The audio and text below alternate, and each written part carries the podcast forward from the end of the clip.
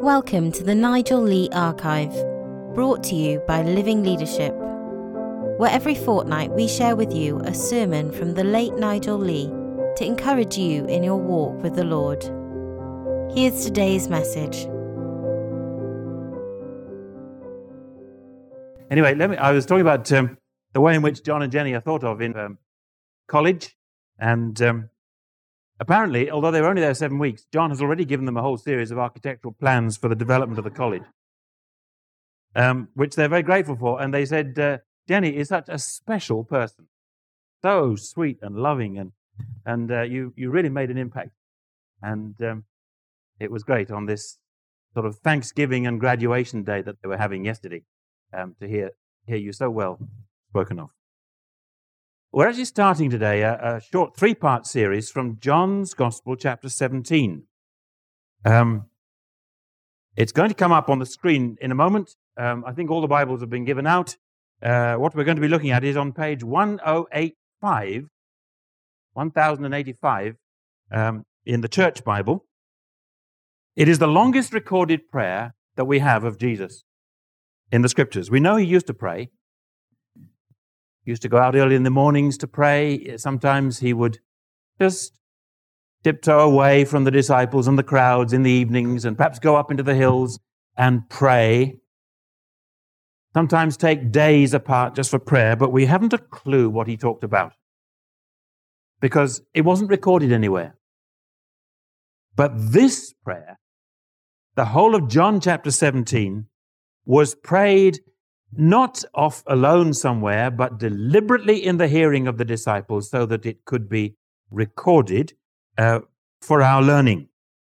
And as we listen to the Lord Jesus praying this week, next week, and the week after, there's a real sense in which we're on holy ground. It, it's very rare in Scripture to hear one member of the Trinity talking to another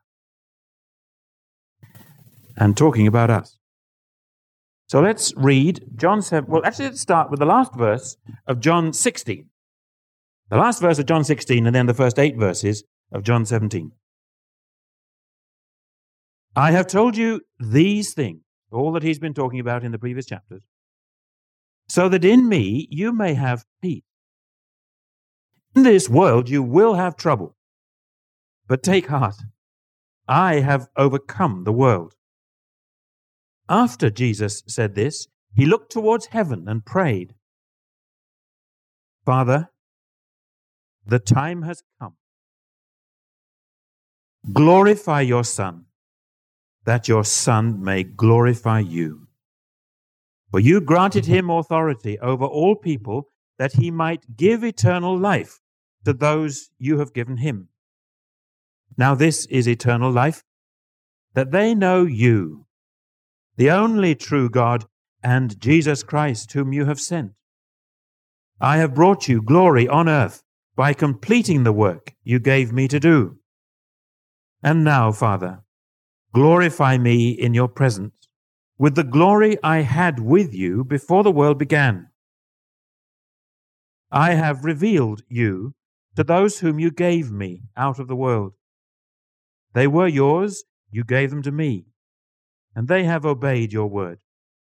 Now they know that everything you have given me comes from you. For I gave them the words you gave me, and they accepted them. They knew with certainty that I came from you, and they believed that you sent me. Although this um, series on John 17 was planned uh, many, many months ago, um, and actually before today's uh, focus was arranged, I hope it will also speak into um, this occasion. Jesus has been talking to the disciples for the previous four chapters, 13 to 16, and he's been explaining to them how he's going on ahead to prepare a place for them while their journey will keep them a little longer here on earth before they will eventually um, be with him. But over the course of those chapters, he explains to them that he has made every possible provision for the journey that they will have to undertake while he uh, goes back to his Father in glory. he will explain, he has explained in these chapters, um, the promise of the Holy Spirit as their counselor and teacher every step of the way along that journey. The assurance that their Father will listen to their prayers eagerly and answer them. Wonderful assurance. He's given them a warning of persecution. He actually explains why it is that the world, they will discover, will hate them so much and will seek to undermine and assault and damage them out of its hatred. But he has explained it's all under his control. They needn't be afraid, although that is going to happen. He explains, you remember in chapter 15, the key principle for bearing fruit in that analogy of the vine. But by the end of chapter 16, all this teaching stops, and Jesus turns to prayer. He's been talking to the disciples about his father, about his father's house, about his father's garden, about his father's gifts, about his father's enemies, and so on. But now he stops and begins to talk to the father about the disciples. And this is actually just as important a provision for us. In fact, John 17 is an extended example of what Jesus is now doing. Today, uh, when John was sensing that first call uh, in the coming months of adjustment to Mozambique and so on, this wonderful ministry of the Lord Jesus Christ praying for us, interceding for us, and seeing us carefully through to the end of our journey. This is so vital. The disciples had sat through three years of his teaching, but at the first sight of blood, at the first sight of some soldiers who meant business, they ran away. And Jesus, the great shepherd, had to go and begin to gather their hearts back again. And one of the critical things he did in bringing them back together was to remind them that he had, in fact, been praying for them.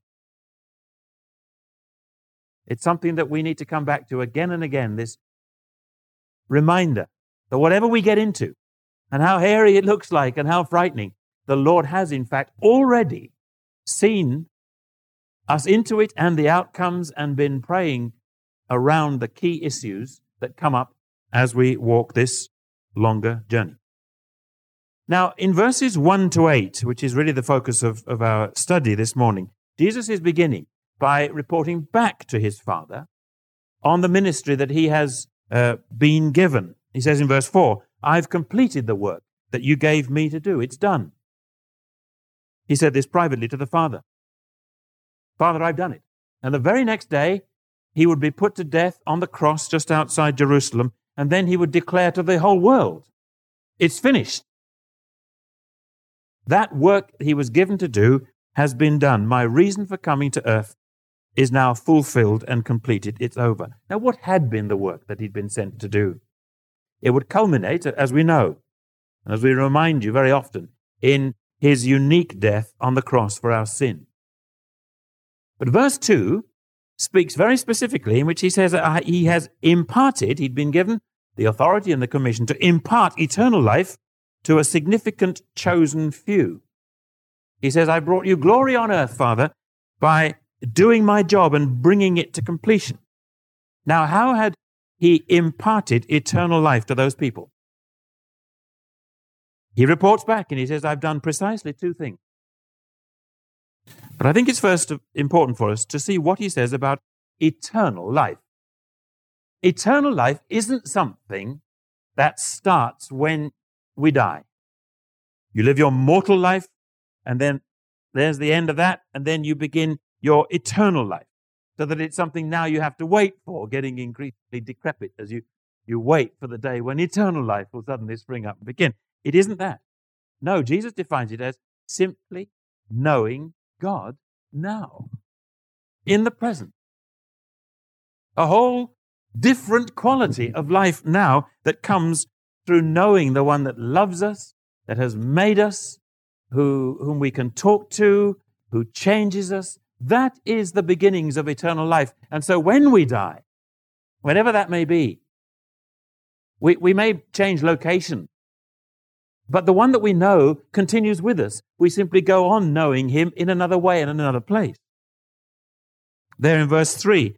Now, this is eternal life, that they may know you, Father. These ones that you've given me, that they may really know you. And Jesus Christ, whom you have sent. Now, how has Jesus given eternal life to his disciples? These two things. Firstly, he says in verse 6, I have revealed you, Father. Or literally, if you've got one of these little Bibles that has a tiny footnote, if you've got the eyesight to see it, uh, you can see right at the bottom, it says, I have revealed your name. That's what it actually means. Uh, in the Bible, the name very often, and particularly with God, conveys character. It conveys his nature. I have revealed what you're like. I have shown them something of your glory, Father. I have revealed you. One day, Jesus went into the temple. And the whole place, its activities, its relationships, its motive, had become gradually over the years a massive misrepresentation of God Himself. That temple had become like a meat market where God was represented somehow as out to profit from people. Yes, God will bless you if you pay. God has a heart that, according to this place and what it said, was harsh and unmerciful to Gentiles and strangers. He had no time for children. He would exclude those with disabilities. This was the picture that was present, presented by that place. The God of this temple had become a merciless debt collector who would come banging on your door and that had no interest in you personally. You never met a debt collector that had a great interest in, in the people that he was collecting debts from. He wants the money and gone. And Jesus walked into that place one day and he went ballistic. He took a whip, began to shout that God is not a debt collector, He is a debt payer. Your debt with the Father in heaven, He has come to pay to the last penny. You got everything the wrong way round, he starts shouting. And so he goes around upheaving their tables and the money is scattering off. Go on, enjoy it, take it, it's free. It didn't belong to these people anyway. And cracking a whip behind the bullocks, and they go charging off down into the. Wonderful thing to film. And the pigeons going flap, flap, flap. And you know how pigeons, when they're setting off, they bang their wings at the bottom as well as the, the top. You get this clap, clap, clap, clap, clap before they sort of start to go more slowly. African pigeons, anyway. Salvation is a gift. God is not out for all he can get, God is out for all he can give. What Jesus was doing was revealing God's nature in God's own home. What is God like? This is to be a house of prayer, Jesus was going around saying. My Father in heaven wants to bless the needy and to hear the cries of the desperate and to meet their need. He doesn't drive people away because they can't pay. He is a God of compassion and love and care and generosity. Another day, Jesus went and stood by the tomb. Mary and Martha were there red eyed with their, with their weeping and their not understanding. And gathered around them, not crowding them, but identified with them was a whole circle of friends who'd come to cry with them and share their pain. And Jesus stood there and looked at this, and his eyes just filled up with tears. And we get that moment in John 11 where the tears are running down the cheek of the Son of God. This is what death does. It breaks people's hearts. It, it tears families to pieces.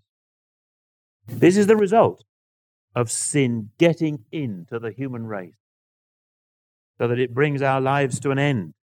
But one day, there will be no more death or mourning or crying or pain. There won't be any more, says Scripture, because God has a plan. Jesus knew that. And he wept even though he knew what he was going to do in a moment or two for Lazarus, and he, he called him out of the grave. and raised him up. What is God like? His compassion, his feelings, his love, and his power.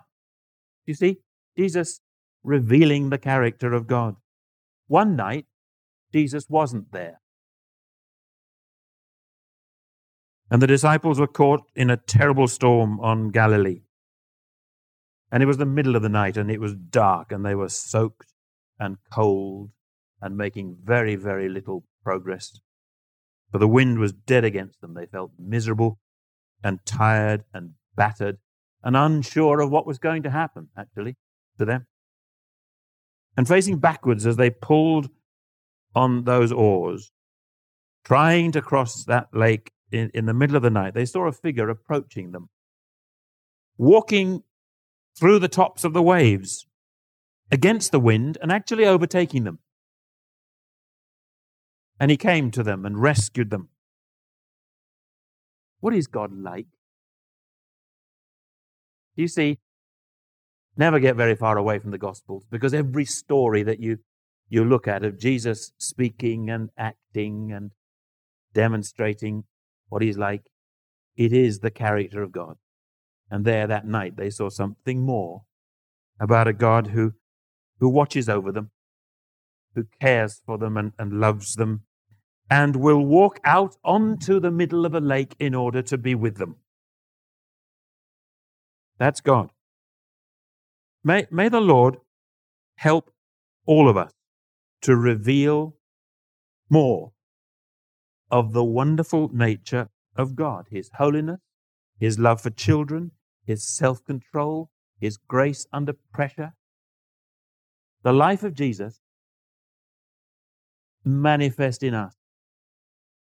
As you saw the pictures, as you saw John and Jenny up here, as we sang that little song about may, may the wind blow in our own sails, I wonder how many of you just quietly in your hearts thought, well, is this all my life is going to mean and add up to? Or would the Lord ever lead me, open doors for me into something suddenly of greater usefulness and mission impact May the wind blow in our sails, and may we reveal not our selfishness and not our stubbornness and not our hard heartedness, but more of Jesus, who is the character of God. So, Father, says Jesus, number one, I have revealed your character. And number two, I've given them the words that you gave me. See, this has been the secret of Jesus' impact. He'd done these two things. I have manifested your character, and I've given them your words. Everything Jesus said, everything came from the Father. His questions, his parables, his illustrations, his metaphors, his ideas, his teaching, everything, his assurances, his promises, it all came from the Father. And as people heard the authentic word of the Father on the lips of Jesus, and as they hear it then heard it on the lips of the disciples, and as they hear it on our lips, these same things happen. They know where we come from, and they know who sent us. And they believe. Because faith comes by hearing the word of God. The mission of Jesus, within hours, his earthly ministry, within hours of ending, uh, was accomplished in doing these two things successfully manifesting God's character and giving people God's words. May you do the same. And may we all. One last thing before time is up. Jesus is praying at the start of this prayer about how he has glorified the Father by completing his work on earth. And now he asks the Father to glorify him. And he's praying for the resurrection and the ascension for his resurrection from the grave and his ascension back to glory. What would people have thought, do you think? After the guilty verdict was pronounced and all that public mockery and then the cross itself, if Jesus had remained unvindicated, still in the grave. what would people have said? there you see. We told you. Another religious dreamer. Full of fancy ideas about his Father in heaven, but he's gone the way of all the rest. There really isn't anything there, it's just fiction. And so, what the Lord Jesus did, having reported back on what he has done for these last few years, he now says, Father, I entrust my reputation into your hands. And as we live our lives, and as people don't understand and challenge us and ask, the questions, maybe to reveal the true character of God, the Holy One, the Loving One, in the way we live and behave and, and react. Secondly, give time to studying and storing up and sharing God's own word. And thirdly, may we leave the question of what others think of us to a later glorious day. Our time is gone. We're going to um, not have musicians, the closing song. Great song, but we won't have it. We're going to uh, end with prayer.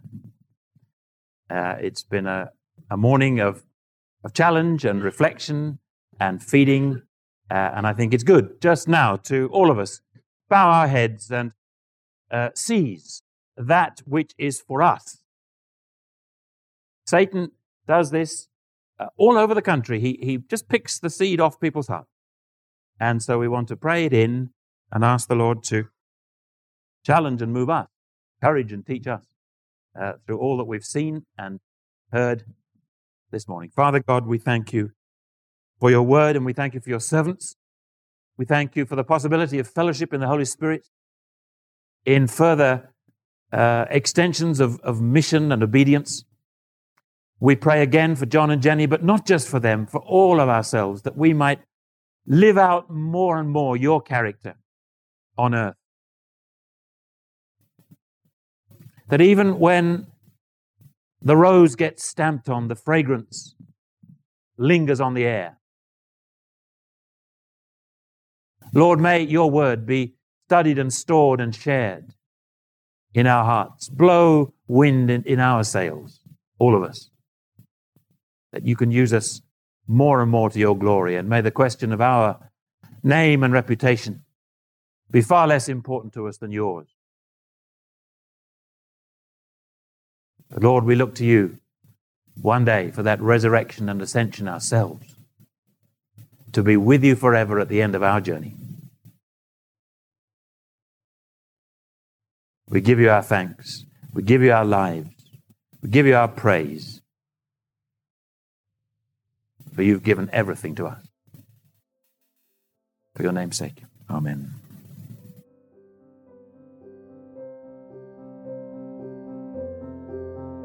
Thank you for joining us today. The Nigel Lee Archive is brought to you as a podcast by Living Leadership. For more information on the Nigel Lee Archive or Living Leadership's other ministries, please visit www.livingleadership.org. God bless.